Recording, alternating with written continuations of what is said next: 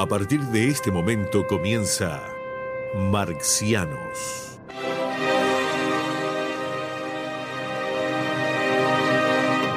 Para compartir sus pensamientos galácticos quedan con ustedes Daniel Vanina Crocco y Carlos Amir González.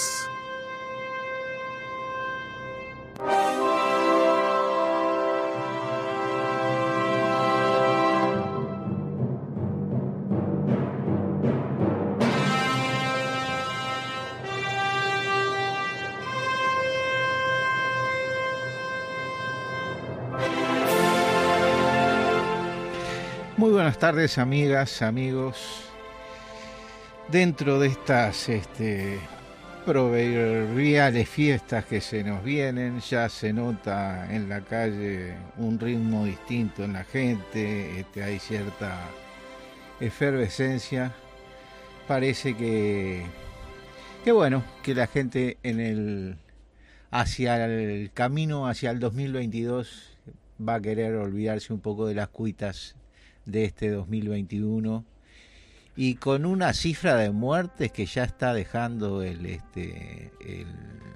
virus, el COVID-19, que muchos dicen cercana a las víctimas de la Primera Guerra Mundial, ¿no? Lo cual hace que esto no sea tan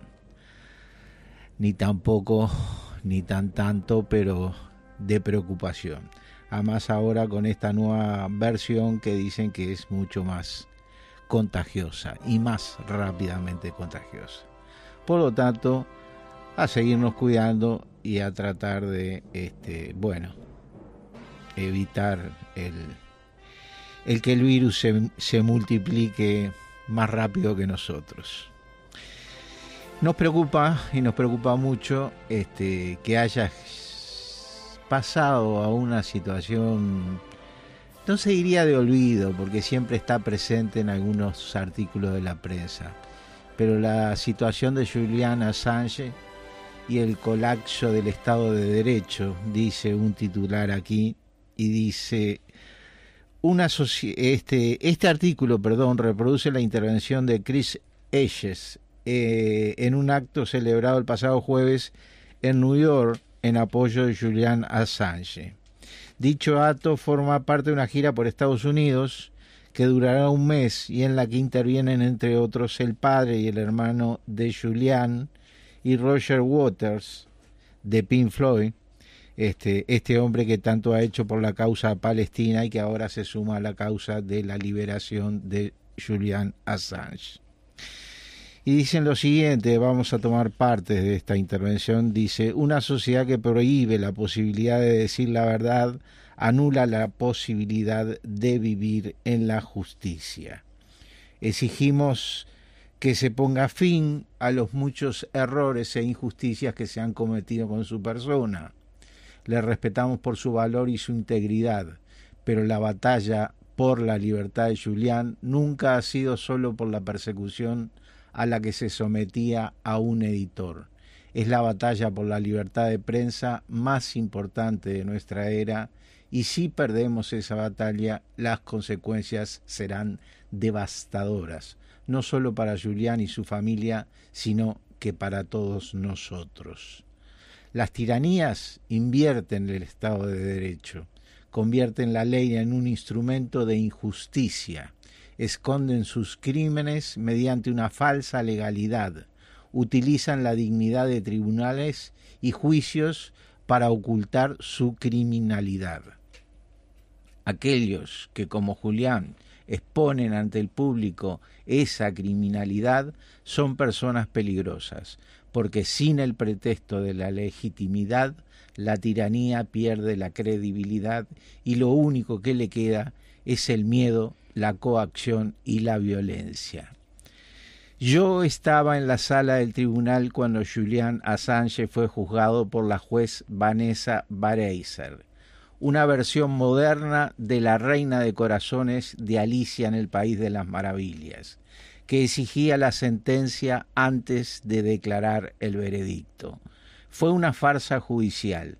No existía base legal alguna para mantenerle en prisión. No había base legal alguna para juzgarle, siendo un ciudadano australiano, según la ley de espionaje de Estados Unidos. La CIA le estuvo espiando en la embajada ecuatoriana a través de una compañía española, UC Global, contratada para proporcionar la seguridad a la embajada. Este espionaje incluyó las conversaciones confidenciales entre Assange y sus abogados cuando discutían los términos de su defensa. Este mero hecho debería haber invalidado el juicio. Julian está prisionero en una cárcel de alta seguridad para que el Estado pueda continuar los abusos degradantes y la tortura que espera. Provoquen su desintegración psicológica o incluso física, tal y como ha testificado el relator especial de la ONU para la tortura, Nils Melzer. El gobierno de Estados Unidos ha dado instrucciones al fiscal londinense James Lewis, tal y como ha documentado con elocuencia el ex diplomático, periodista y defensor de derechos humanos británico Craig Murray. Lewis presentó dichas directrices a la juez Baraitser, que las adoptó como su decisión legal. Todo el show fue una pantomima judicial. Lewis y la juez insistieron en que no estaban intentando criminalizar a los periodistas y amordazar a la prensa, al mismo tiempo que se afanaban en establecer un marco legal para criminalizar a los periodistas y amordazar a la prensa. Y esa es la razón por la que el tribunal se esforzó tanto por ocultar el proceso judicial a la opinión pública, limitando el acceso a la sala del tribunal a un puñado de observadores y poniendo todas las dificultades posibles para imposibilitar su visionado en línea. Fue un oscuro juicio amañado, más típico de Lubyanka que de la jurisprudencia británica. Bueno, el hecho ya concreto es que hasta el momento la decisión tomada de parte de la justicia británica es extraditarlo a los Estados Unidos de Norteamérica, ¿no? Y yo diría que si desde acá tenemos eco en algún lado, fundamentalmente yo creo que este es un caso, como decían algunos, este es un caso para Batman. Yo diría, este es un caso para la Asociación de la Prensa Uruguaya, que se tendría que poner a la cabeza y secundándola la Central Obrera y demás organizaciones. Yo creo que inclusive hasta Beatriz se va a animar a hacer un llamamiento al movimiento feminista para que se ponga detrás de esto. Adelante, Leo.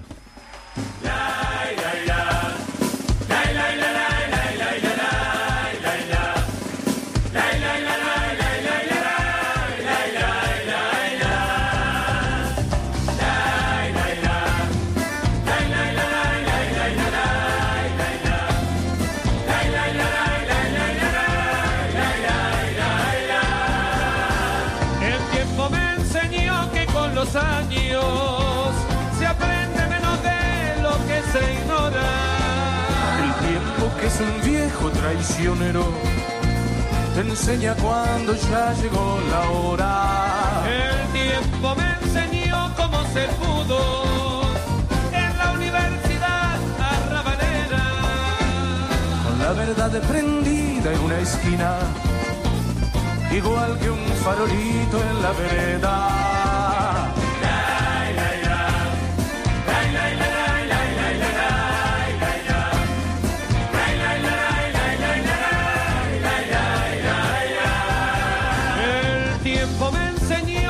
Amigos se cuentan con los dedos de una mano. Por eso debe ser que no los cuento, para pensar que tengo 1000 hermanos. El tiempo me enseñó que los traidores se sientan en la mesa a tu costado. Y el hombre que te da la puñalada comparte el pan con esas mismas manos.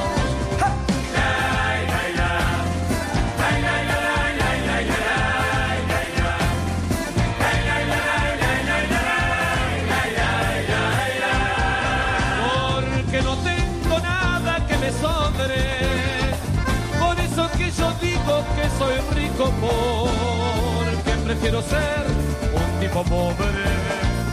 a ser alguna vez un cometido. El tiempo me enseñó que las banderas son palos con jirones que flamean, y el mapa es un papel que se reparten los reyes mientras los hombres pelean. El tiempo me enseñó que la miseria es culpa de los hombres miserables, que la justicia tarda y nunca llega, pero es la pesadilla del culpable.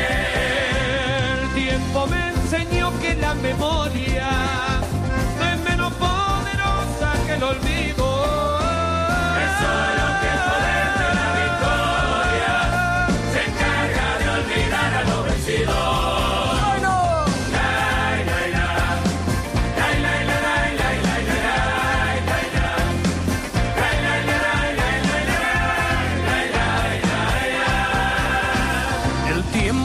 Enseñó que los valientes escribirán la historia con su sangre, pero la historia escrita de los libros se escribe con la pluma del cobarde. El tiempo me enseñó que desconfiara de lo que el tiempo mismo me ha enseñado, por eso a veces tengo la esperanza que el tiempo pueda estar equivocado.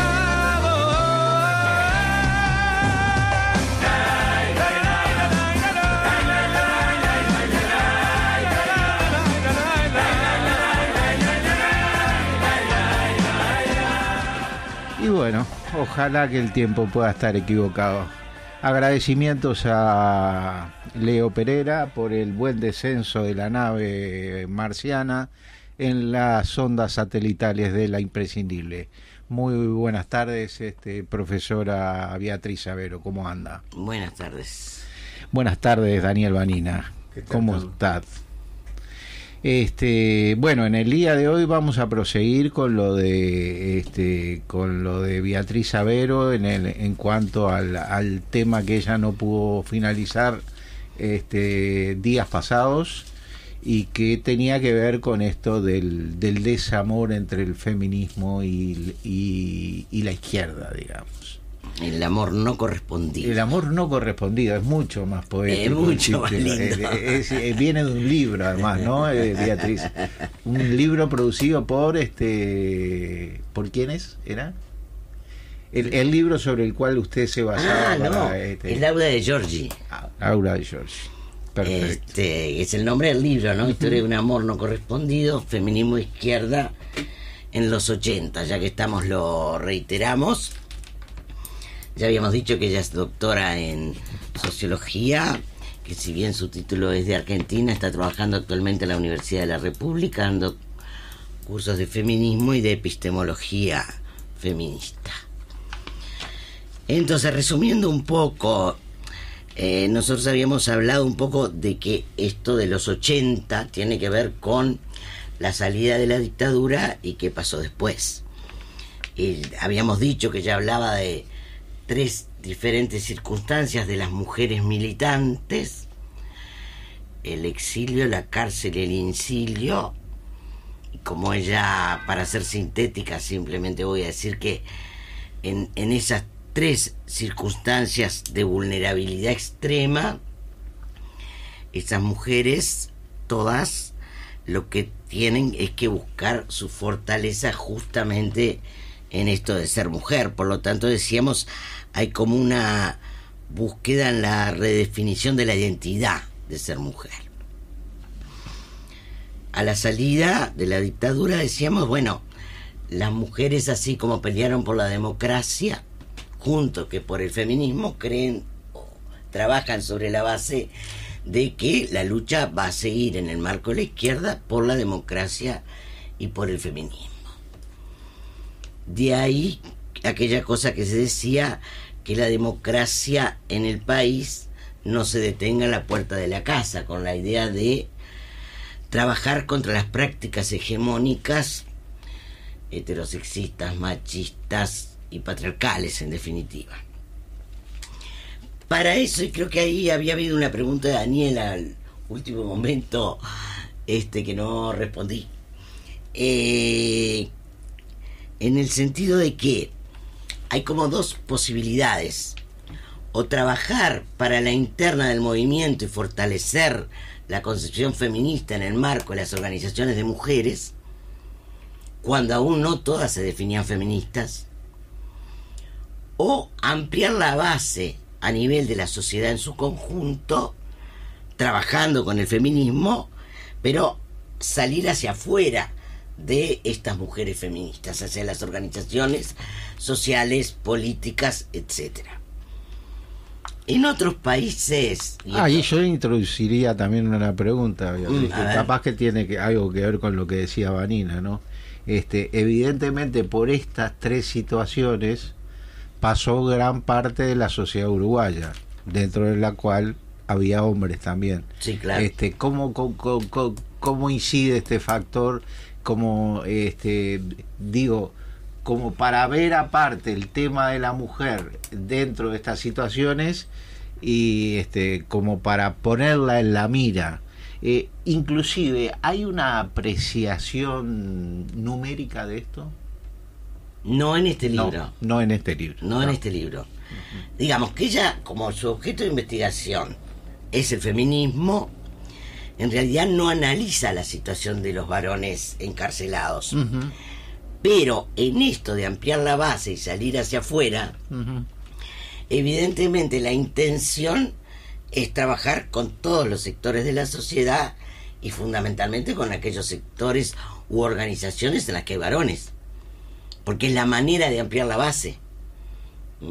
Entonces digo que en muchos países esta polémica de si trabajar para adentro, trabajar para afuera, se tomó la decisión contraria. En Uruguay el peso de la izquierda en el feminismo era tal que la estrategia a seguir fue la de las organizaciones políticas más fuertes en la izquierda, ¿no? Ampliar la base, salir hacia afuera, conseguir voluntades, conciencia de los problemas sociales, porque no era el problema del feminismo, el problema eran los problemas sociales, los problemas de las trabajadoras, los problemas del salario, los problemas de la vivienda, los problemas de la salud.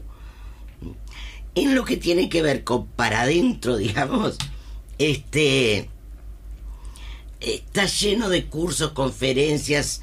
Recorrían el país haciendo cursos, haciendo talleres, haciendo conferencias.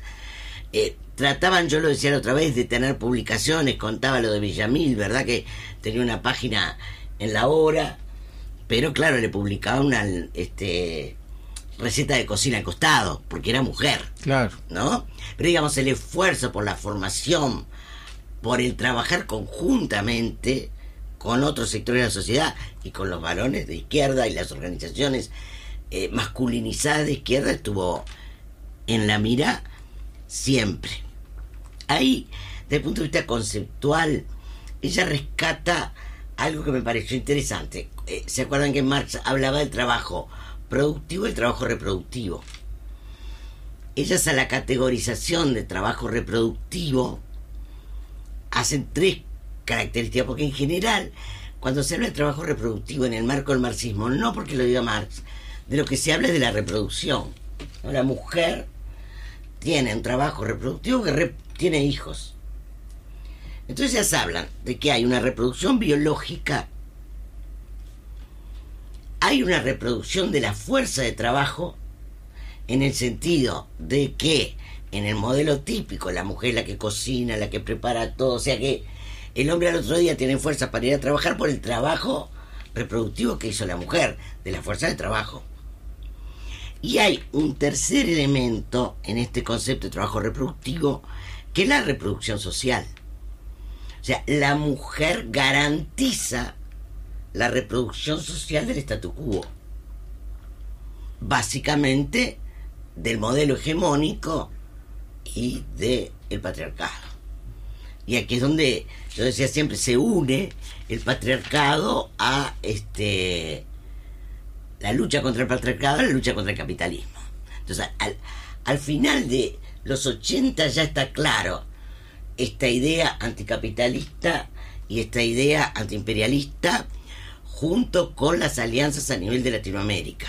¿no? Yo decía, bueno, surge el feminismo latinoamericano, el feminismo afrodescendiente, el feminismo indigenista, y todo eso se va armando sin que pueda haber una misión única, porque son realidades diferentes, pero sí con coincidencias contra el patriarcado, contra el capitalismo y contra el imperialismo, básicamente.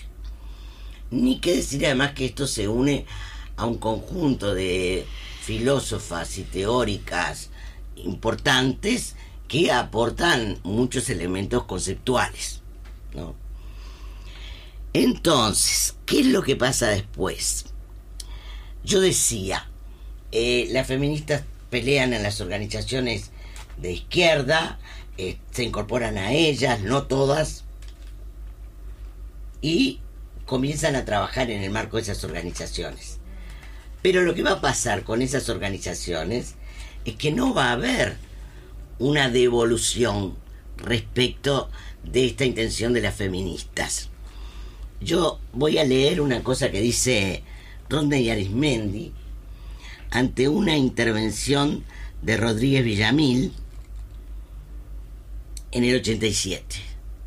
Villamil, en un congreso, un encuentro del partido, hace una intervención respecto al feminismo, respecto a la necesidad de democracia, respecto a la emancipación de la mujer, de la necesidad de incorporar más mujeres al comité central. Y Arismendi dice esto: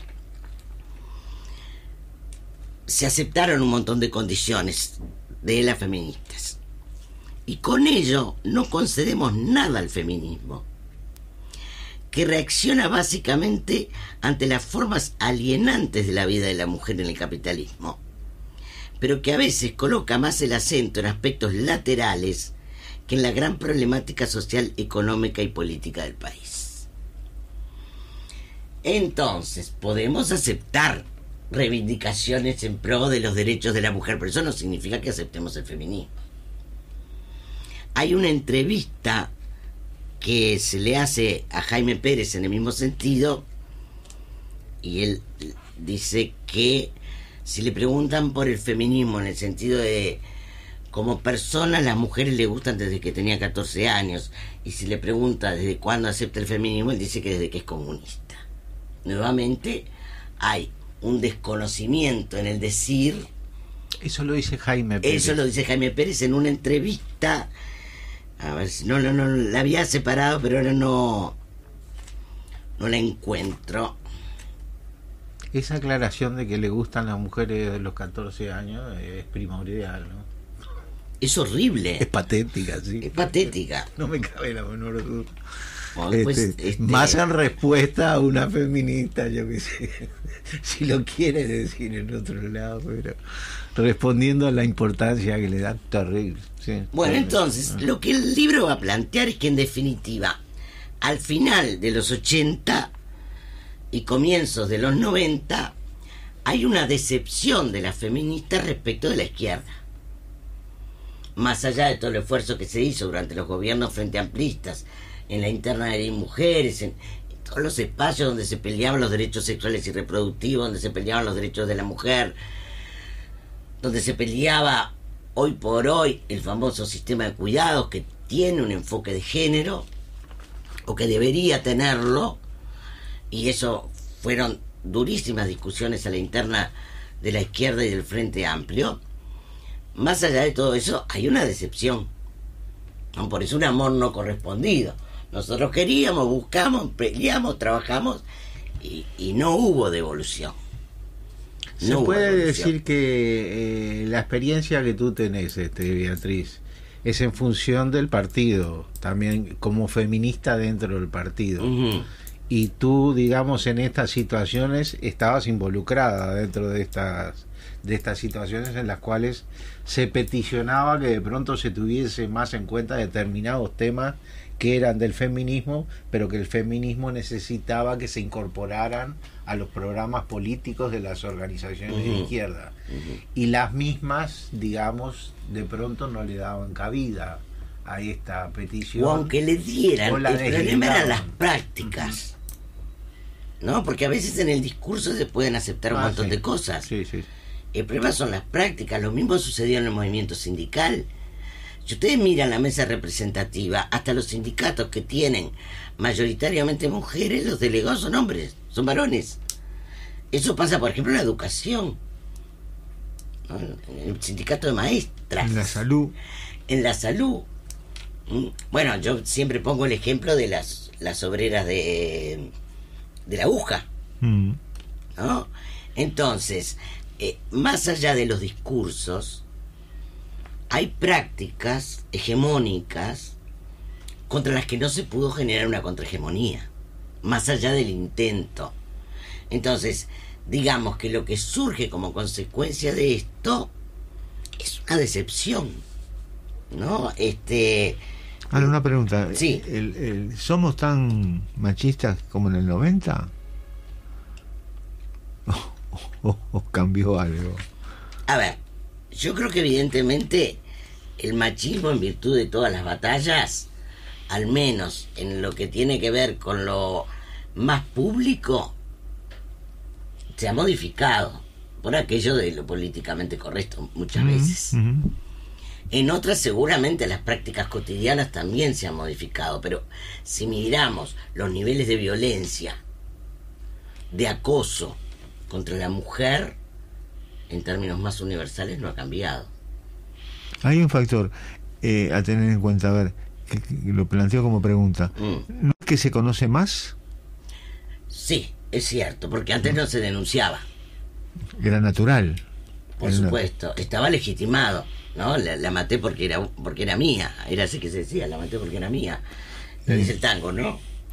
Eso estaba legitimado, pero de todas maneras, así como hay un aumento, pienso yo, por distintos factores, que no todos tienen necesariamente que ver con la concepción hegemónica machista, sino por el tema de la droga, el tema de el atraso a nivel de desarrollo sociocultural de muchos sectores, hay un aumento de la violencia en general, también de la violencia contra la mujer, que es además una especie de objeto privilegiado, ¿no? Lo mismo que el tema del abuso y el acoso. Yo no digo que no haya abuso hacia el varón, ni que no haya acoso hacia el varón, pero es mayoritariamente acoso hacia la mujer. ¿No? Es Pero la ultraderecha está usando esa debilidad de la derecha de tener un discurso correcto, políticamente correcto, y dice: nosotros decimos la verdad, decimos lo que sentimos, ustedes son complacientes con la ideología de género, por ejemplo. Claro, lo que pasa es que la propia categoría de ideología de género es un invento de la derecha, sobre todo de la Iglesia Católica. Claro. No de la Iglesia Católica, del encuentro internacional que hubo de iglesias de todo pelo y color para combatir la ideología de género, eso que inventaron y ahora lo combaten. Entonces, yo decía, quiero terminar con esto, con el tema de la decepción, ¿no? Uh-huh. Dice: mientras que la Comisión de Mujeres del FA denunciaba la desigualdad de oportunidades y las condiciones producto de la diferencia sexual, la comisión de programa se pronunció acerca de una agenda de guarderías, comedores populares y lavaderos para poder facilitar el rol de la mujer. Esto es espantoso. Esto es del 89. Zapatero a tus zapatos. Esto es del 89. Es una cosa horrorosa, ¿no? Entonces, así se viene la circunstancia que tenemos hoy, donde hay un fuerte protagonismo de las feministas en el seno del movimiento de mujeres. Esto no lo dice el libro, esto es una opinión, yo uso el libro para construir una opinión. Hay una distancia entre el trabajo de las feministas en el seno de la izquierda y un trabajo de las feministas en el seno del movimiento de mujeres. Cada vez hay más peso en el movimiento de mujeres y empiezan a aparecer versiones del feminismo contra la izquierda. Se escuchan los discursos, en las marchas. Entonces, si bien sigue habiendo un sector de la feminista, por eso hay comisión de mujeres en el FA y comisión de mujeres en el PCNT, hay una vertiente compleja, sobre todo gente muy joven, que no se identifica con la izquierda ni con el feminismo de izquierda. Entonces eso es la preocupación, digamos, que queda.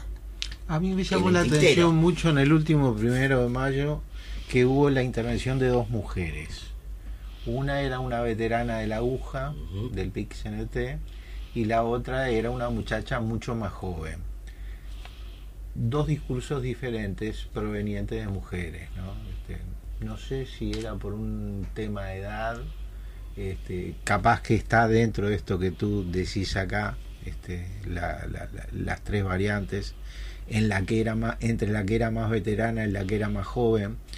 La que era más joven trataba de cargar de mucho modernismo su lenguaje, mientras que la que era más veterana y era de la aguja hablaba como el lenguaje clásico de esa obrera que se estructuró dentro de ese movimiento obrero, ¿no? Bueno, quizás yo el otro día estaba viendo un programa sobre el tema de las vertientes étnicas que nos conforman a los uruguayos, y bueno, y decía ahí como que se rompían varios mitos, pero sin lugar a dudas en tu tema, Beatriz, se rompieron varios. Yo viví concretamente uno que se dio dentro de la UNRRA. Nosotros en la etapa de reconstrucción de la UNRRA, fundamentalmente los personales, si bien había mujeres, había muy pocas, y sobre todo estaban en la parte de joyería y orfebrería, porque además el sindicato UNRRA hoy por hoy tiene como 8 ramas dentro del mismo sindicato, es una unión en definitiva, pero había pocas mujeres. Entonces, como era la época de anterior a la caída de la dictadura, año 82, 83, se estaban conformando las asociaciones laborales permitidas. Vimos por allí los compañeros que éramos nuevos en la dirección y que estábamos en la reconstrucción del sindicato, que compañeras nuestras que no participaban en ninguna otra cuestión, ¿por qué no se arrimaban al sindicato? Y fue una cosa fabulosa, porque era una época de muchos conflictos, y lo primero que haces en los conflictos es la olla, y lo primero que necesitas para sostener el conflicto es tener comestibles. Y bueno, y las compañeras habían hecho una movida de salir a pedir comestibles por todos lados, y ellas se autoorganizaban dentro del sindicato, pero tenían sus reuniones, tenían su dirección y tenían su delegada a discutir dentro de la dirección del sindicato. Te podés imaginar que cuando salió el viejo Pietrarroya y otros dirigentes del sindicato y vieron eso, dijeron: ¿cómo es esto? ¿Qué es esto? Mujeres que no son del gremio, que no trabajan en el gremio, en el sindicato, no, fuera, como fuera del templo, tipo los fariseos con Jesús, ¿no? No se sabía cómo comprender la nueva realidad. De la misma manera no se comprendía la nueva realidad del estereotipo del trabajador metalúrgico, porque con la crisis que generó la dictadura había una cantidad de obreros que eran estudiantes universitarios, y no era el estereotipo, el tipo discutidor con elementos que había antes con el obrero clásico. Todo eso generó. Me imagino lo que es ustedes llegando con reivindicaciones que son específicas para meterlas en lugares. Yo siempre cuento que la primera reunión de la UNRRA que yo fui a informar, que era la primera reunión que fue Pietrarroya, él dijo: ¿y ahora las mujeres dan informes? Delante mío, sin ningún prurito. Era una reunión política. Esa que Partido Comunista. ¿No? De la fracción. Seguro, de la fracción. Las mujeres informan. Ahora las mujeres dan informes. Bueno, me dejan para terminar leer un poemita de Amanda Berenguer. Y lo lees y nos vamos y después regresamos contigo. Sacudo las telarañas del cielo, desmantelado, con el mismo utensilio de todos los días. Sacudo el polvo obsecuente de los objetos regulares. Sacudo el polvo, los astros cósmicos, abatimiento, de siempre, siempre muerta, caricia, cubriendo el mobiliario terrestre. Sacudo puertas y ventanas, limpio sus vidrios para ver más claro. Barro el piso, tapado de desechos, las hojas arrugadas, de cenizas, de migas, de pisadas, de huesos relucientes. Barro la tierra, más abajo la tierra, y voy haciendo un pozo a la medida de las circunstancias. Da mucho. Nos vamos, Leo, a una pausa.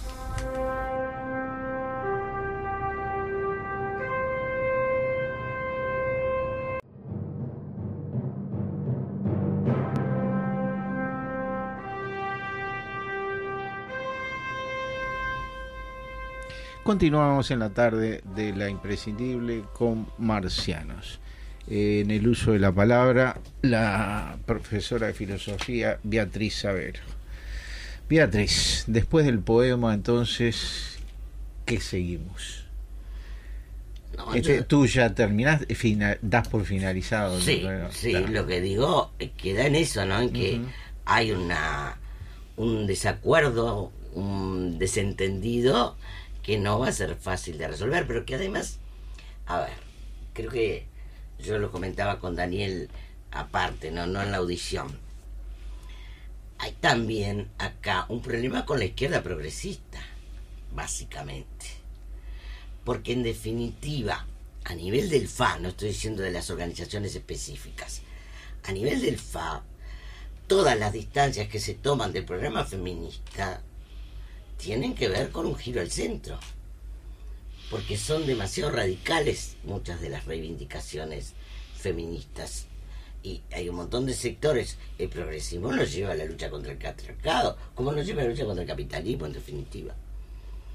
Entonces hay un problema que no es solo de las feministas, hay un problema que tiene que ver con ciertas cosas que suceden en el seno de la izquierda, ¿no? Y de las cuales Daniel se refiere casi siempre mucho más que yo, pero tiene que ver con qué izquierda también, con qué izquierda tenemos, creo que eso, con qué feminismo tenemos, pero con qué izquierda tenemos, y no va a ser fácil de resolver el desacuerdo, porque es en definitiva un desacuerdo político, pero fundamentalmente ideológico, con qué es ser de izquierda.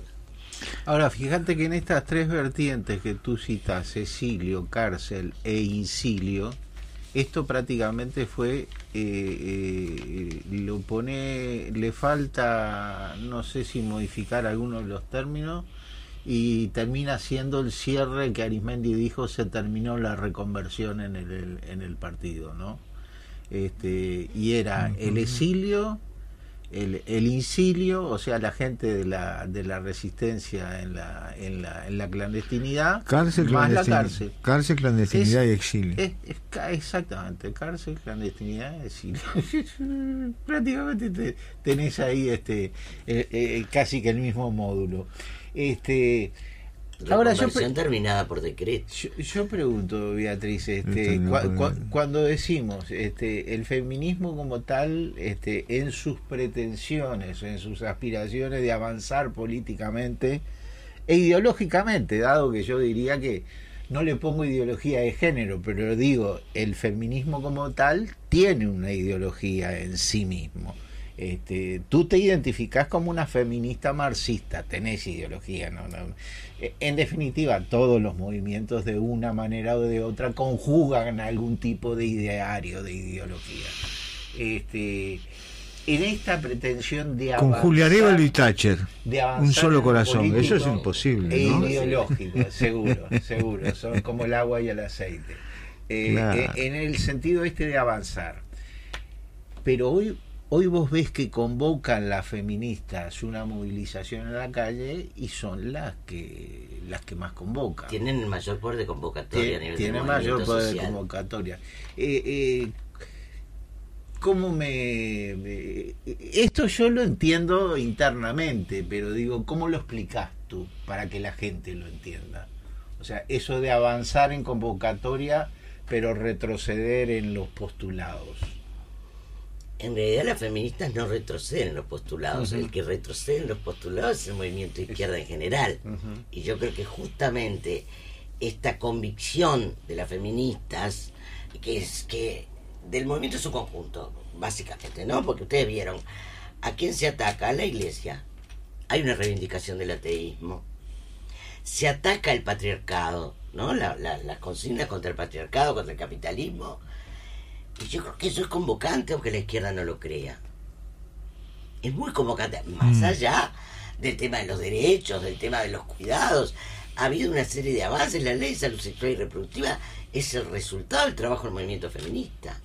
Y eso beneficia a todas las mujeres, a todas, niñas, jóvenes, adolescentes y adultas mayores. Entonces, hay un conjunto de logros, el tema, bueno, viviendas para mujeres, porque, a ver, no es el todo o nada. Las feministas supieron trabajar en el marco del gobierno del Frente Amplio por ir avanzando en derechos y en logros. Y eso, obviamente, que genera consensos, junto con una idea, yo creo en general, menos negociadora que la que tiene la izquierda en general respecto de la derecha y sobre todo del centro. Pero yo no digo que esa sea toda la explicación. Hay un trabajo, además, a nivel de las organizaciones sociales, a nivel de las intendencias, a nivel de los consejos vecinales. O sea, feministas son muy militantes, somos muy militantes en esas cosas. Y por lo general, digamos, en un movimiento social, dentro de un movimiento social en general, lo que peticiona una feminista sería más radical de pronto que lo que peticiona un progresista. Una feminista de izquierda, sí. Yo creo que las mujeres progresistas, que hay muchas, ¿verdad?, no aceptarían eso que tú aceptaste con mucha facilidad, que la liquidación de la equiparación con el hombre, la mujer, etcétera, la liquidación del capitalismo es condición necesaria pero no suficiente, porque no se plantea liquidar al capitalismo. No. Y la pregunta al revés, ¿puede mejorar sustancialmente la condición de la mujer en el capitalismo? No sustancialmente y no para todas. ¿No? ¿Se acuerdan cuando yo decía, cuando hablábamos de Rosa, que Rosa se oponía al sufragismo? ¿No? ¿Por qué se oponía al sufragismo? Porque era un avance de derechos de las mujeres, pero ella, ¿cuál les decía? De las pequeñas burguesas y de las burguesas. Entonces, ahí Rosa veía de alguna manera que dependiendo del momento y del tipo de reivindicación, no todos los avances significan lo mismo. Pero insisto, creo que esto vale para cualquier movimiento social, ¿no? Con el movimiento obrero, cuando pelea un aumento de sueldo, no es que piense que con eso va a cambiar el capitalismo.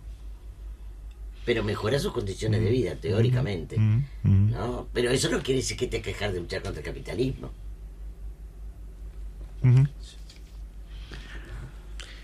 Bueno, Daniel Vanina, usted venía con el tema hegemonía.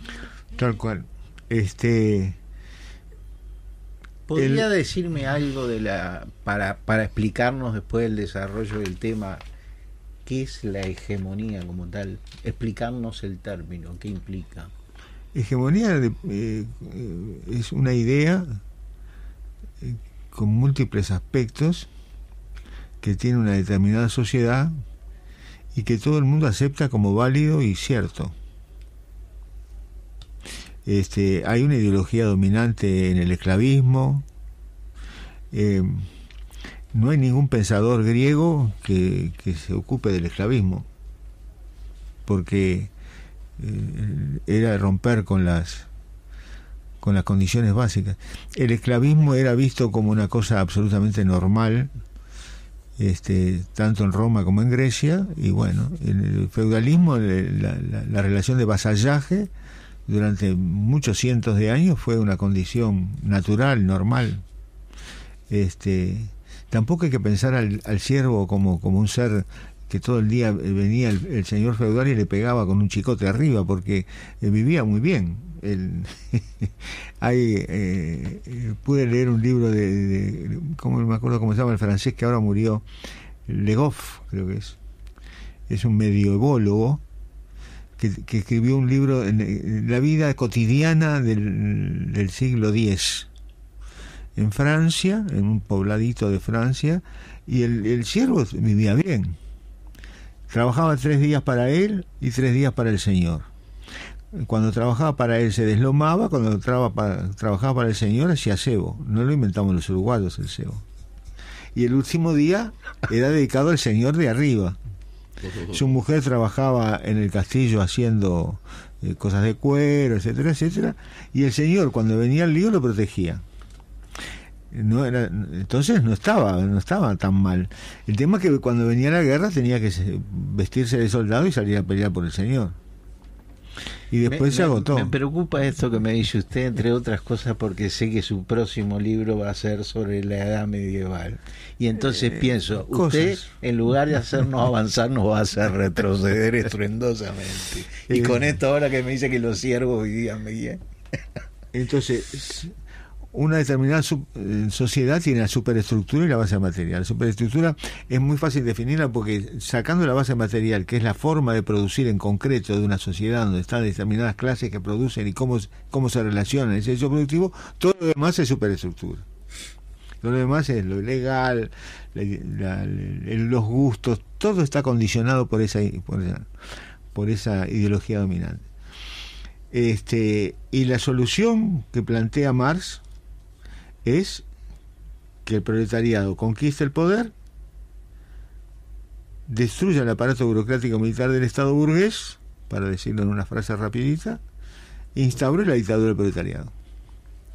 Y lo dice reiteradamente. Por ahí aparece, por ejemplo, en el libro que nos pone se lee que en 1872, cuando escribe Marx saca el libro La Guerra Civil en Francia, fue hecho medio en caliente porque recién habían liquidado a sangre y fuego a la comuna, y entonces rápidamente, y ahí plantea radicalmente esa cosa. No alcanza con conquistar el poder, hay que destruir el poder de la burguesía, el aparato burocrático militar de gobierno, y instalar la dictadura proletariada. Es ahí que se transforma a los comunistas los transforma en subversivos. Pero no fue una calentura del momento, porque en el año 75, en el programa de Gotha, lo vuelve a decir con mucha claridad, y ya lo había dicho antes, en una carta a Weidenmayer, o como se pronuncia, no sé cómo se pronuncia, de 1853, en donde dice también claramente que la dictadura del proletariado y que no puede ser otra cosa que el paso inicial rumbo a la sociedad comunista. Así que no queda duda que el planteo marxista es ese. Llevado adelante ¿por quién? Por Lenin y los bolcheviques.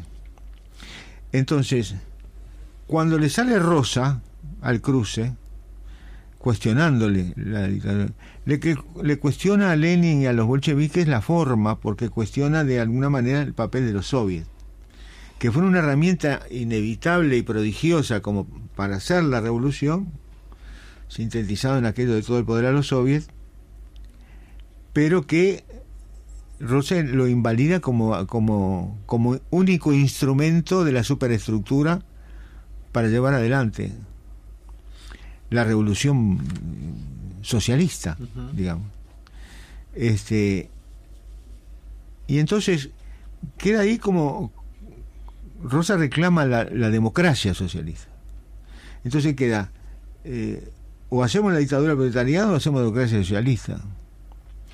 Y yo estaba tratando de atar las dos cosas por el rabo, pero vamos a ver, en el correr de esta pequeña exposición, vamos a ver cuán difícil es. Entonces surge la contrahegemonía. Cuando le reclamamos, y Marx lo plantea, que la clase en sí se transforma en clase para sí, prácticamente está reclamando que se dé cuenta que hay una ideología dominante y que se dé cuenta que hay herramientas para fabricar una contraideología dominante. En unas frases cuando lo plantea Lenin, lo plantea bastante claramente. La conciencia de las masas obreras no puede ser una verdadera conciencia de clase Porque una conciencia de clase, y conciencia de clase es que te das cuenta que el burgués te está estafando, que te está explotando, que te saca la plusvalía, y entonces pelea por tu salario.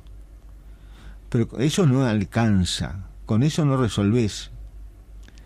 Por eso Lenin dice, conciencia de clase de los obreros no aprenden basándose, repito, la conciencia de las masas obreras no puede ser una verdadera conciencia de clase si los obreros no aprenden, basándose en hechos y acontecimientos políticos concretos, a observar a cada una de las otras clases, en todas las manifestaciones de la vida intelectual, moral y política, si no aprenden a hacer un análisis materialista y una apreciación materialista de todos los aspectos de la actividad y de la vida de todas las clases, sectores y grupos de la población. O sea, armado de una comprensión que se lo daba el materialismo dialéctico. Entonces... ¿Me perdonás, Daniel? Sí. Porque recién ahora me acuerdo. Lenin decía que la conciencia a la clase le viene de afuera. Uh-huh. Por eso no es el resultado de experiencia, ¿no? Si le viene de afuera, le tiene que venir de una organización que tenga... El marxismo como definición, el materialismo histórico y dialéctico como definición, ¿o no? Sí, claro, la ideología se precisa una síntesis que se realiza en la cabeza de dos o tres, Marx y Engels y otros, pero de alguna forma hay una relación dialéctica también en que interpretan la situación de la época. Entonces, yo no tengo la cita acá, pero hay una cita que habla el papel del hombre en la revolución, el papel del hombre en la sociedad. El hombre puede incidir en determinadas cosas, pero en la medida que las condiciones sociales se lo permitan. Entonces, si Hitler hubiera habido una Alemania nazi o algo parecido, seguramente Hitler le dio algún tono especial, pero hubiera habido algo parecido. O de alguna manera... el pensamiento nazista con Hitler a la cabeza nació de esa sociedad tan especial que era la alemana del principio del siglo XX. Me hiciste acordar a Traversoni, un historiador nuestro, sí, que dice, en el caso de Mussolini, cuando Mussolini se comienza a plantear sus propias tesis nacionalsocialistas, saliéndose del Partido Socialista Italiano, dice... un gran líder, como fue Mussolini, aunque sea un líder fascista, fue un gran líder, así como era un gran orador y de mucha convicción, se encuentra con una clase social sin cabeza y sin liderazgo, que es la burguesía italiana. Entonces dice como que es el momento del encuentro entre dos cosas que se necesitan mutuamente, ¿no? Sí, yo creo que las situaciones... de contrarrevolución o de revolución encuentran a sus líderes naturales en el momento de su realización, son un componente más de su realización, como la Inglaterra se encontró con Churchill en su momento también y la condujo con mano de hierro durante tanto tiempo, ¿no? Y fue el enemigo público número uno declarado, además del nazismo, contra el sovietismo. Entonces la hegemonía, el planteo de la hegemonía nace de aquella frase de Marx de el hombre, el ser humano, vamos a decir así, no es por lo que piensa, sino piensa por lo que es. O sea, si sos burgués, pensás como burgués, y si sos proletario, pensás como proletario, pero no es así. Es así, o debería ser así, sería muy bueno que fuera así. Mafalda dice, los burgueses y los proletarios votan lo mismo, algunos se equivocan, los burgueses no se equivocan nunca. Entonces, cuando... eso era un acto de magia, porque ¿por qué? ¿Por dónde? ¿Por qué mecanismo fisiológico del cerebro humano ocurre eso? La ideología dominante te abarca, te aprende, tanto a la clase burguesa como a la proletaria, para hablar de la sociedad capitalista. Recién a principios del siglo XX, en la década del 20 del siglo XX, aparece el inconsciente, aparece Freud, Jung, el yo, el ello, el super yo y el inconsciente colectivo, que fue una especie de confirmación, aunque nadie lo vivió de repente de esa manera, confirmación de que Marx tenía razón. que había una ideología dominante y que teníamos que lograr una ideología proletaria antidominante, que era una de las tareas centrales, y que nosotros, creo que América Latina aprendió que la ideología dominante se puede adquirir y perder también después de adquirida, porque una práctica complaciente con el sistema capitalista te hace perder la contraideología, que creo que es lo que le está pasando a la clase obrera, a la clase trabajadora, para no hablar de proletariado, que suena siglo XIX Europa. Entonces, ¿cómo es el asunto? El asunto es si yo no pienso que el camino no es la hipótesis de trabajo, el camino no es la destrucción del aparato burocrático militar del Estado burgués y la formación de la dictadura del proletariado. Si es la democracia socialista, ¿se puede ir para adelante y después para atrás? Yo creo que no. Es decir, yo estoy en Rusia, destruyo el aparato burocrático militar del Estado zarista, instauro la dictadura del proletariado y después digo, no, vamos a volver a la democracia, armemos elecciones, que se organice la burguesía rusa en partidos. Ese mecanismo era imposible también, porque creo que el razonamiento de la toma del poder en una insurrección y la destrucción del aparato burocrático militar inevitablemente produce la contrarrevolución. Inevitablemente. Revolución y contrarrevolución son dos par dialécticos inevitables. En ese sentido tienen razón los que hablan de los dos demonios. Uno demonio era la revolución y el otro la contrarrevolución. Nadie lo plantea de esa manera, pero yo creo que es equivocada por parte de la izquierda no plantearlo de esa manera. Pero bueno, totalmente discutible. Me dice, después de una pausa, lo que sigue.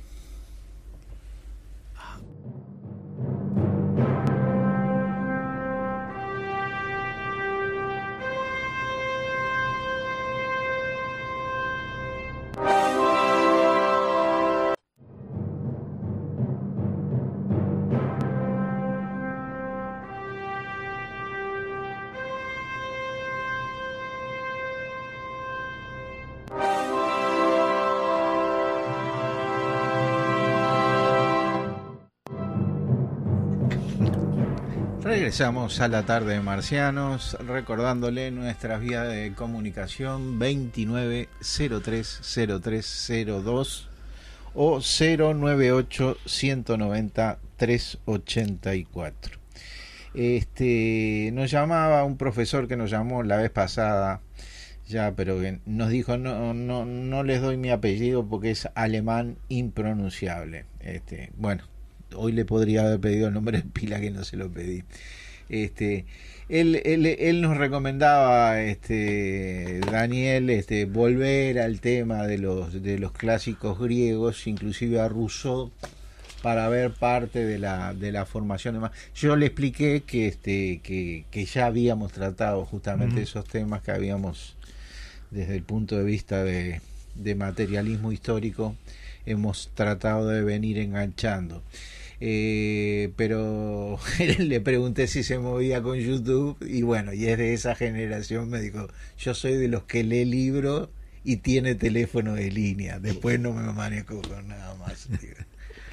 Preciosa persona, otra preciosa persona, como siempre, es nuestro inefable Inocencio. Nos recuerda que en el día de hoy se conmemora el aniversario de Stalin, ese cumpleaños de Stalin al cual no hemos hecho la más mínima referencia. Y otra cosa, porque no sabíamos que era el cumpleaños. Y además de que no lo sabíamos. Bueno, felicidades a nosotros y al programa, como es habitual ya en Inocencio. Adelante, Daniel. Entonces, la gran pregunta es: ¿cómo construimos poder sin la dictadura del proletariado? ¿Cómo construimos poder forjando una democracia socialista. Yo lo más... la cita es un poco larga, pero me parece muy jugosa. Es una profesora de filosofía argentina, Rauber, de apellido. Entonces dice así: quedó demostrado que la toma del poder per se no resuelve los problemas, al contrario, en determinadas situaciones puede empeorarlas. Quedó demostrado que el desarrollo económico no provoca automáticamente cambios en las conciencias, que no construyen motu propio hombres y mujeres nuevos. El poder se toma o se construye. Desde las dimensiones expuestas, no se entienden como antagónicos el construir poder o el tomarlo. Se toma lo que se construye. Pero vale detenerse y aclarar un punto. El cambio social requiere poner fin al poder del capital, a su lógica de funcionamiento y a sus mecanismos de hegemonía y dominación. Uno puede pensar que esto puede ser dicho por algún... valorando algún gobierno progresista de América Latina, tal vez el uruguayo, el argentino, el brasilero, etcétera. Pero no, ella se está refiriendo a la toma del poder anticapitalista, cuando la liquidación del capitalismo. Esto será posible si se va construyendo desde abajo una nueva cultura, nuevos modos de interrelaciones sociales, colectivas, grupales. Si se llega al poder con la misma cultura del capital, a la corta o a la larga se reproducen sus modos de funcionamiento, su lógica verticalista, autoritaria, explotadora, discriminadora, excluyente y alienante. Algo de esto hicimos. Sigo. Se trata de un proceso integral, de transformación también integral, en lo social, económico, político, cultural, ético, jurídico.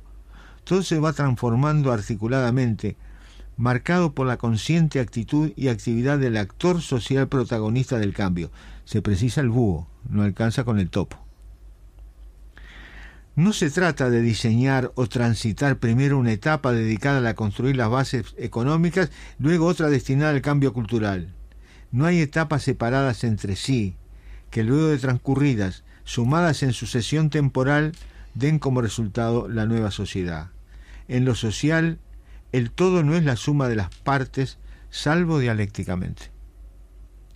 Me pareció maravilloso, porque sintetiza en una frase un desafío gigantesco.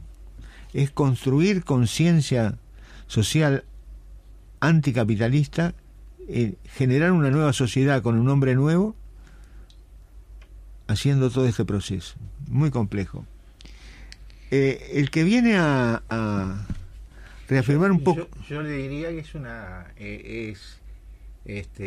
y habiendo aprendido mucho de esto de Beatriz, es una forma muy dialéctica de integrar dos momentos claves para la revolución, que uno es la toma del poder y otro mantenerlo, sostenerlo y construirlo, además, que me parece que es la parte más difícil, ¿no? Es que en algún sentido lo que parece estar planteando es sin la creación, construcción de una contracultura a la cultura dominante, claro, hasta se hace difícil pensar que la toma de poder sea efectivamente lo que tiene que ser, ¿no? En el sentido de que el tomar el poder no se logra asaltando el cuartel de invierno, el cosa de invierno, salvo que tuviéramos toda la sociedad convenció una contracultura y no tiene contra el cuartel.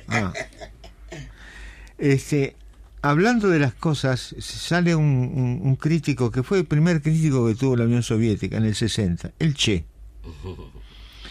Yo en el libro pongo el Che materialista, porque hay otro Che, el Che subversivo, el Che guerrillero.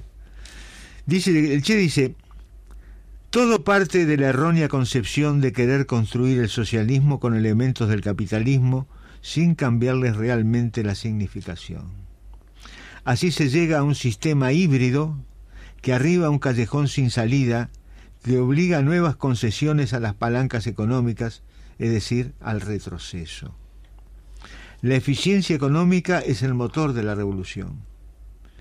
O sea que la ineficiencia es contrarrevolucionaria. La investigación marxista en el campo de la economía está marchando por peligrosos derroteros.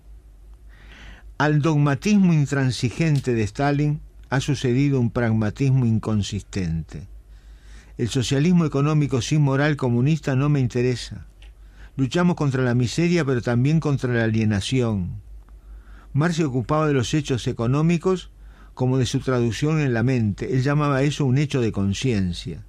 Si el comunismo descuida los hechos de conciencia, puede ser un modo de partición, pero deja de ser una moral revolucionaria. Casi diría yo todo dicho. Todo dicho. Entonces... Ahora, una pregunta, sí. Vanina, y a Beatriz también. Esto de lo cultural, ¿no? Como contracultura a construir en contra de la... Lo que decía Marx también, cuando Marx dice nos va a llevar determinado tiempo cambiar el régimen político-económico. Pero nos va a llevar muchísimo más tiempo cambiar los hábitos y costumbres de la gente, mucho más tiempo. Y en ese sentido de hábitos y costumbres hablaba como de cultura de la gente, lo que la gente hace todos los días cotidianamente, hasta charlando en la feria. Entonces, ¿cuándo es necesario para la toma del poder de parte de la revolución? Evidentemente se necesita llegar a un estado de conciencia que se asemeja a un estado de cultura. Ese estado de conciencia, o son dos cosas distintas. Ser consciente de la necesidad de la revolución es ya tener un nivel de contracultura capitalista. Yo pienso que no. A ver, ¿por qué no, Beatriz? Porque una contracultura anticapitalista implica mucho más que la decisión de derrotar al capitalismo. Implica lo que el Che decía por ahí, ¿no? Una ética, por ejemplo. ¿No? Una ética. Yo diría, ya que nombraste al Che, implica poder tener in situ ya la concepción de la nueva... del hombre nuevo, de una nueva ética, de una nueva manera de ver el mundo, de que nos guste otra música. Yo, cuando escucho que las niñas, jóvenes y adultas escuchan esa música machista, sexista y que vilipendia a la mujer cuando grupos esos, ¿no? Sí, sí. La cumbia villera. Sí. Y creo que el otro es el reggaetón, yo como no los escucho, que gente de izquierda, gurises jóvenes de izquierda bailan con eso, que es una falta de respeto a lo humano y a la mujer. Yo digo, va, qué lejos que estamos.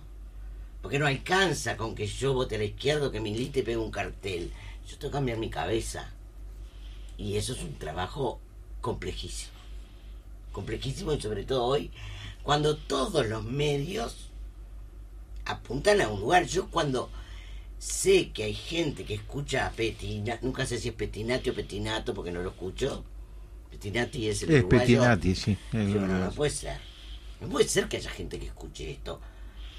Ahí está faltando cultura, pero no cultura en el sentido enciclopedista, sino cultura en el sentido de tener herramientas para lo que Lenin decía, ¿no? Que sepa observar, que sepa mirar, que sepa interpretar. Eso es lo que no, y que la educación obviamente no lo está dando, porque si no, no escucharían esas cosas. Pero lo que pasa es que el desafío que plantea Raúl, creo que lo plantea muy correctamente, es que eso sale de un modo de producción nuevo y que hay que construirlo al mismo tiempo. ¿Por qué? Porque yo, para cambiar la sociedad burguesa, necesito el hombre nuevo, pero el hombre nuevo nunca van a ser dentro de la casa. Entonces es un... si nos atamos en esa cosa metafísica, así no tiene solución. Hay capitalismo hasta la eternidad. Entonces hay que construir las dos cosas al mismo tiempo, que es muy difícil, pero es una tarea inevitable. Si no lo hacemos, y se va dando, porque el topo nos ayuda, porque cada uno defendiendo sus intereses, a ciegas, igual camina rumbo al fin del capitalismo.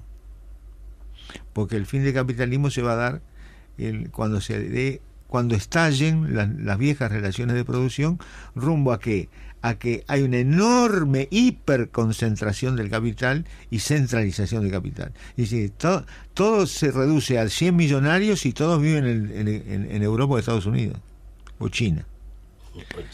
Ahora hay que agregarle China. Y los rusos también. Yo diría, escuchándolos a ambos, ¿no?, y sus respuestas y sus consideraciones acerca de las cosas,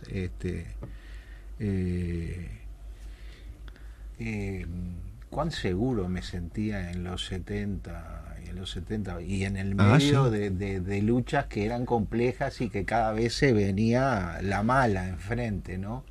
Pero sí, uno tenía mucha certeza de tipo ideológico y de tipo cultural, además. Y en lo cultural, lo que tú dices una cantidad de veces, Daniel, ¿no? Como de repente en lo electoral nosotros no avanzábamos demasiado, pero en lo cultural los comunistas y la izquierda nacional copaban cantidad de ámbitos de la sociedad que pensaban al igual.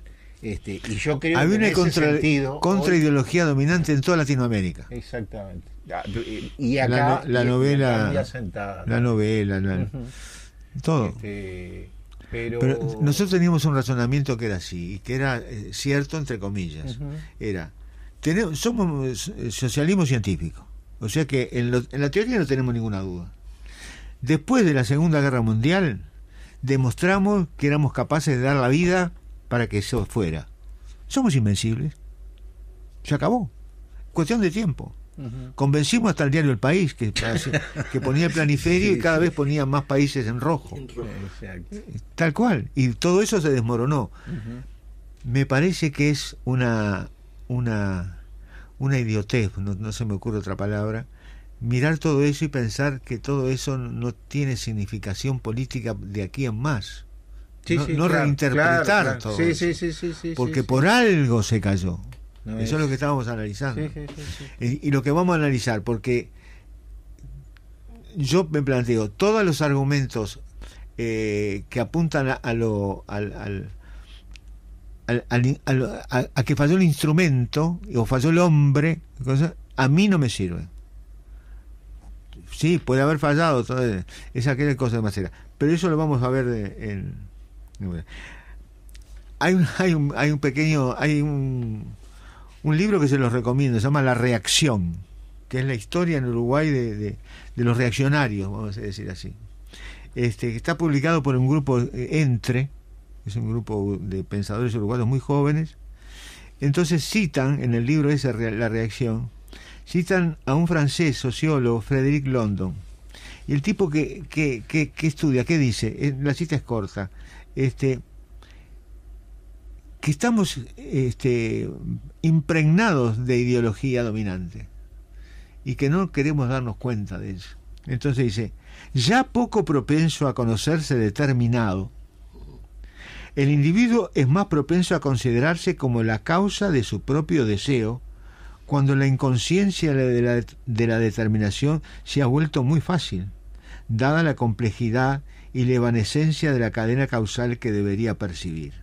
Así el individuo dice que las cosas que le interesan o las actividades que realiza son su elección, sus gustos genuinos, su vocación, sin entender que la acumulación de imágenes afectivas que ha constituido esas cosas en objeto de deseo y determinado su selección haya venido completamente desde afuera. Y es así, tenemos que tener conciencia así. Para tener conciencia de clase hay que tener conciencia de hegemonía dominante, de Gramsci, que no nació en Gramsci, pero que Gramsci la desarrolló. Y ese es uno de los desafíos, tal vez el más grande desafío a nivel de la superestructura, darse cuenta que hay una conciencia colectiva que es dominante y que nos impregna también a la burguesía. Y yo planteo también una cosa que creo que es novedad, que la contraideología dominante, la proletaria, si se estructura con firmeza, con claridad y determinada, se transforma en un freno a mi desarrollo, porque también para mí oficia como una ideología, una contraideología dominante para mí y para los que piensan como yo. Marx dice por ahí, no me acuerdo, no tengo la cita señalada, que si el materialismo dialéctico se transforma en una norma y yo quiero que esa realidad coincida con lo que yo pienso que debe ser, se transforma en el antagónico. Y ese es un sistema que funciona. Funciona permanentemente, funciona cuando en la despedida de Gorgias todos quieren jurarle eterna lealtad a las ideas de Gorgias, y Gorgias los para, pero lealtad permanente. Entonces no avanza un paso, siempre digo lo mismo, siempre me reafirmo. Y bueno. Hay una cosa que en el libro que estuvimos analizando dice, creo que es Lilian Celiberti, que tiene que ver exactamente con eso que vos decís, pero desde la reflexión hecha desde una feminista. Uh-huh. Yo creí que lo que había estudiado, no la voy a leer, la estoy citando de memoria, que cuando me había casado, que todo lo que había hecho habían sido decisiones libres mías.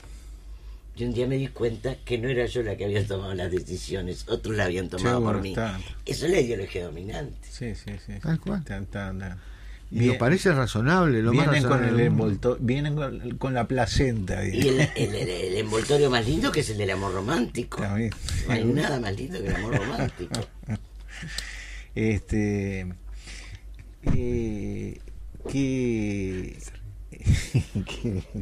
paso con Leo?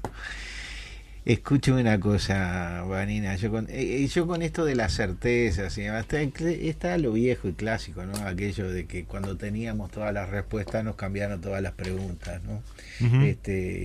Y no es tanto eso, pero yo creo que va por el lado de lo que usted está afirmando, que de repente que nos parecían que nuestro socialismo científico era tan de irlo asentando, de irlo construyendo en el tiempo, y que eso iba a tener un carácter tan inexorable, que bueno, que estábamos convencidos hasta la muerte de eso. Ahora, una pregunta tanto para usted como para Beatriz. Una verdad científica, al igual que una verdad filosófica, son afectadas por el pasar del tiempo. Una nueva realidad que dé el tiempo afecta. Las leyes, perdón, las ciencias exactas, evidentemente no. Pero las leyes científicas tienen un resultado 100%. O sea, si yo tiro una manzana y en lugar de caer sube, la ley de gravedad se fue al carajo. Sí. No hay forma. Las leyes sociales son tendenciales. El hijo de un burgués, como Engels, fue uno de los... la excepción que confirmó la regla. Claro. Y encontramos de todo. Yo qué sé. Decía, vos, Vanina, vivías bien, ¿para qué te metiste en esto? Me decía Trócoli. Y era eso, ¿no? De alguna manera, porque en lo personal y en lo grupal se puede violentar. Yo creo en la ciencia también se puede violentar, pero entonces hay que cambiar. La ciencia se supera. Si sigue vigente, hay veces que no tiene solución. Por ejemplo, la teoría de la luz, que es corpuscular, pero es también de onda. Y parece que funciona de las dos maneras. Yo no me preguntes nada de eso porque no sé nada. Funciona de las dos maneras. Exacto. Entonces, pero ¿de qué depende? De cómo montás el experimento. Ah, bueno, está. No, Heisenberg decía, si quieres que funcione como onda, armás el aparato para que funcione como onda. Por eso depende de la hipótesis. A ver, una respuesta a esa pregunta que yo hacía, Beatriz, tuya, de tu parte. La respuesta. Ah, no, yo creo que el devenir histórico lo cambia todo. No lo cambia con las mismas velocidades ni con las mismas circunstancias. Pero a la vez creo que las historias personales, las historias grupales, transcurren en el marco de una historia universal. No son aisladas, son como una machushka, ¿no?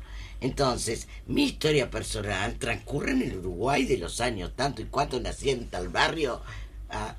O sea, transcurre en un tiempo histórico social.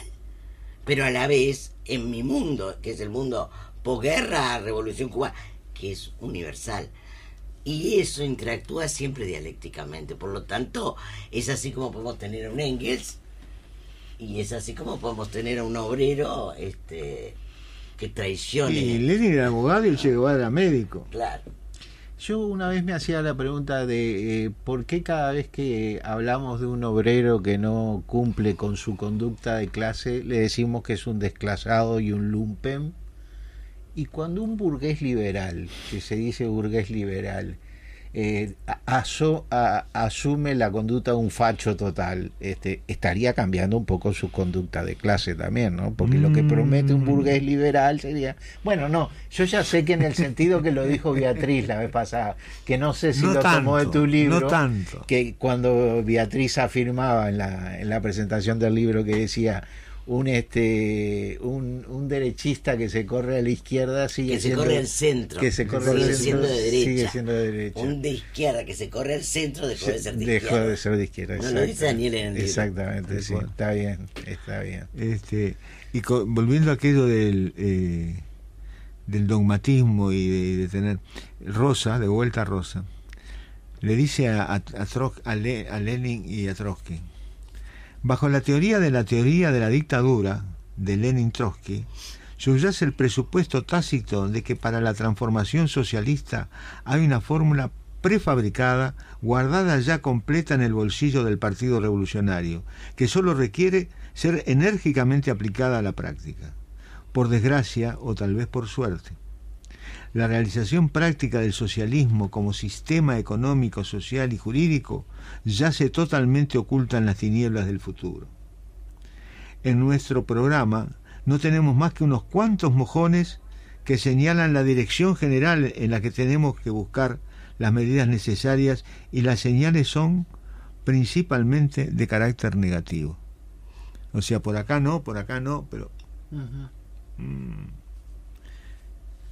Aunque de todas maneras, digamos, lo de Lenin en última instancia es estudiar y aplicar la teoría marxista y ponerla en aplicación. Inclusive hasta con esto que tú decías... Pero con una dosis de dogmatismo que lo creo importante, más allá que el macanudo se ponga loco, si me escucha. Cuando tú afirmabas eso de que Marx evidentemente ya había hablado de la dictadura del proletariado. Sí, claro. Cosa que mucha gente lo acusa. Pero hablaba de partidos obreros, no del partido de la clase. Eso sí. Partidos obreros. Eso una vez se me ocurrió decirlo a mí con graves consecuencias. ¿Sí? Partidos obreros. Peleando de que el partido no se adueñara de todo. Dije, a Marx dice que habla de partido, no habla de un partido. Sí, claro. Lenin le suma a la toma del poder, le suma... Los anarcos de Kronstadt era lo que le criticaban a los bolcheviques, claro. Se habían apoderado de los soviets. Y dieron la vida por eso. Yo leyendo un poco me enteré que murieron 600 trotskistas y 10.000 bolcheviques. Porque fue un asalto a sangre y fuego, y atrincherados. Fue brutal. Esos fueron los hechos de Kronstadt. Que había en el comienzo de la revolución, casi que había empezado por ahí. ¿Qué año fue eso? Lo de Kronstadt, vivía Lenin, obviamente, en el 22 creo que fue 22. Por ahí. Lenin murió en el 24, eso fue en el 22. Hay hechos en la Revolución Española también, entre anarquistas y comunistas. Los anarquistas fatales, siempre dijeron que los comunistas habían... por defender al socialismo en un solo país, habían sacrificado a los gallegos. Hay dos interpretaciones de eso, por lo menos dos, si no más. En el 21 fue la revolución de Kronstadt. Iniciada por los marineros, ¿no? Era un grupo de marineros. Y los respaldaba Trotsky, digamos. No, eran anarcos. Anarcos, anarcos. No, Trotsky en ese momento estaba al frente del partido del Ejército Rojo. Debe haber sido comandante que los aplastó. Claro. Posiblemente, no sé, es una conjetura mía. Se nos vienen las fiestas, Vanina, así que algún saludo a las familias uruguayas de parte de Marciano. Y sí, más allá de que esta fiesta es profundamente religiosa, se ha transformado... en una fiesta social, por lo menos para el occidente, yo me encontré con la sorpresa, cuesta una cosa íntima, que mis hijas que son ateas no querían festejar el coso, y yo le dije, eso es como querer tirar al imperialismo dejando de tomar Coca-Cola, cosa que no tiene sentido. Entonces todos nos deseamos una buena fiesta, un buen futuro, y hay que en esas fiestas también hay gente que se muere, hay gente que sufre, hay gente que está presa, y no nos acordamos mucho de ellos. Pero bueno, tampoco se puede vivir eternamente pensando en la gente que se está muriendo, pues entonces no podemos vivir, tal cual. ¿Beatriz? Sí, yo creo que más allá de su origen religioso, es una fiesta que, por lo menos en mi caso, se reúne la familia, y eso es lo bueno que tiene. Y bueno, entonces a todas las familias escuchas de la radio, muchas felicidades. Me sumo a estos saludos, lo mismo para usted, Leo, y su familia. Nos vemos el próximo martes. Así pasó Marxianos, que se reencuentra con ustedes el próximo martes a las 19 horas.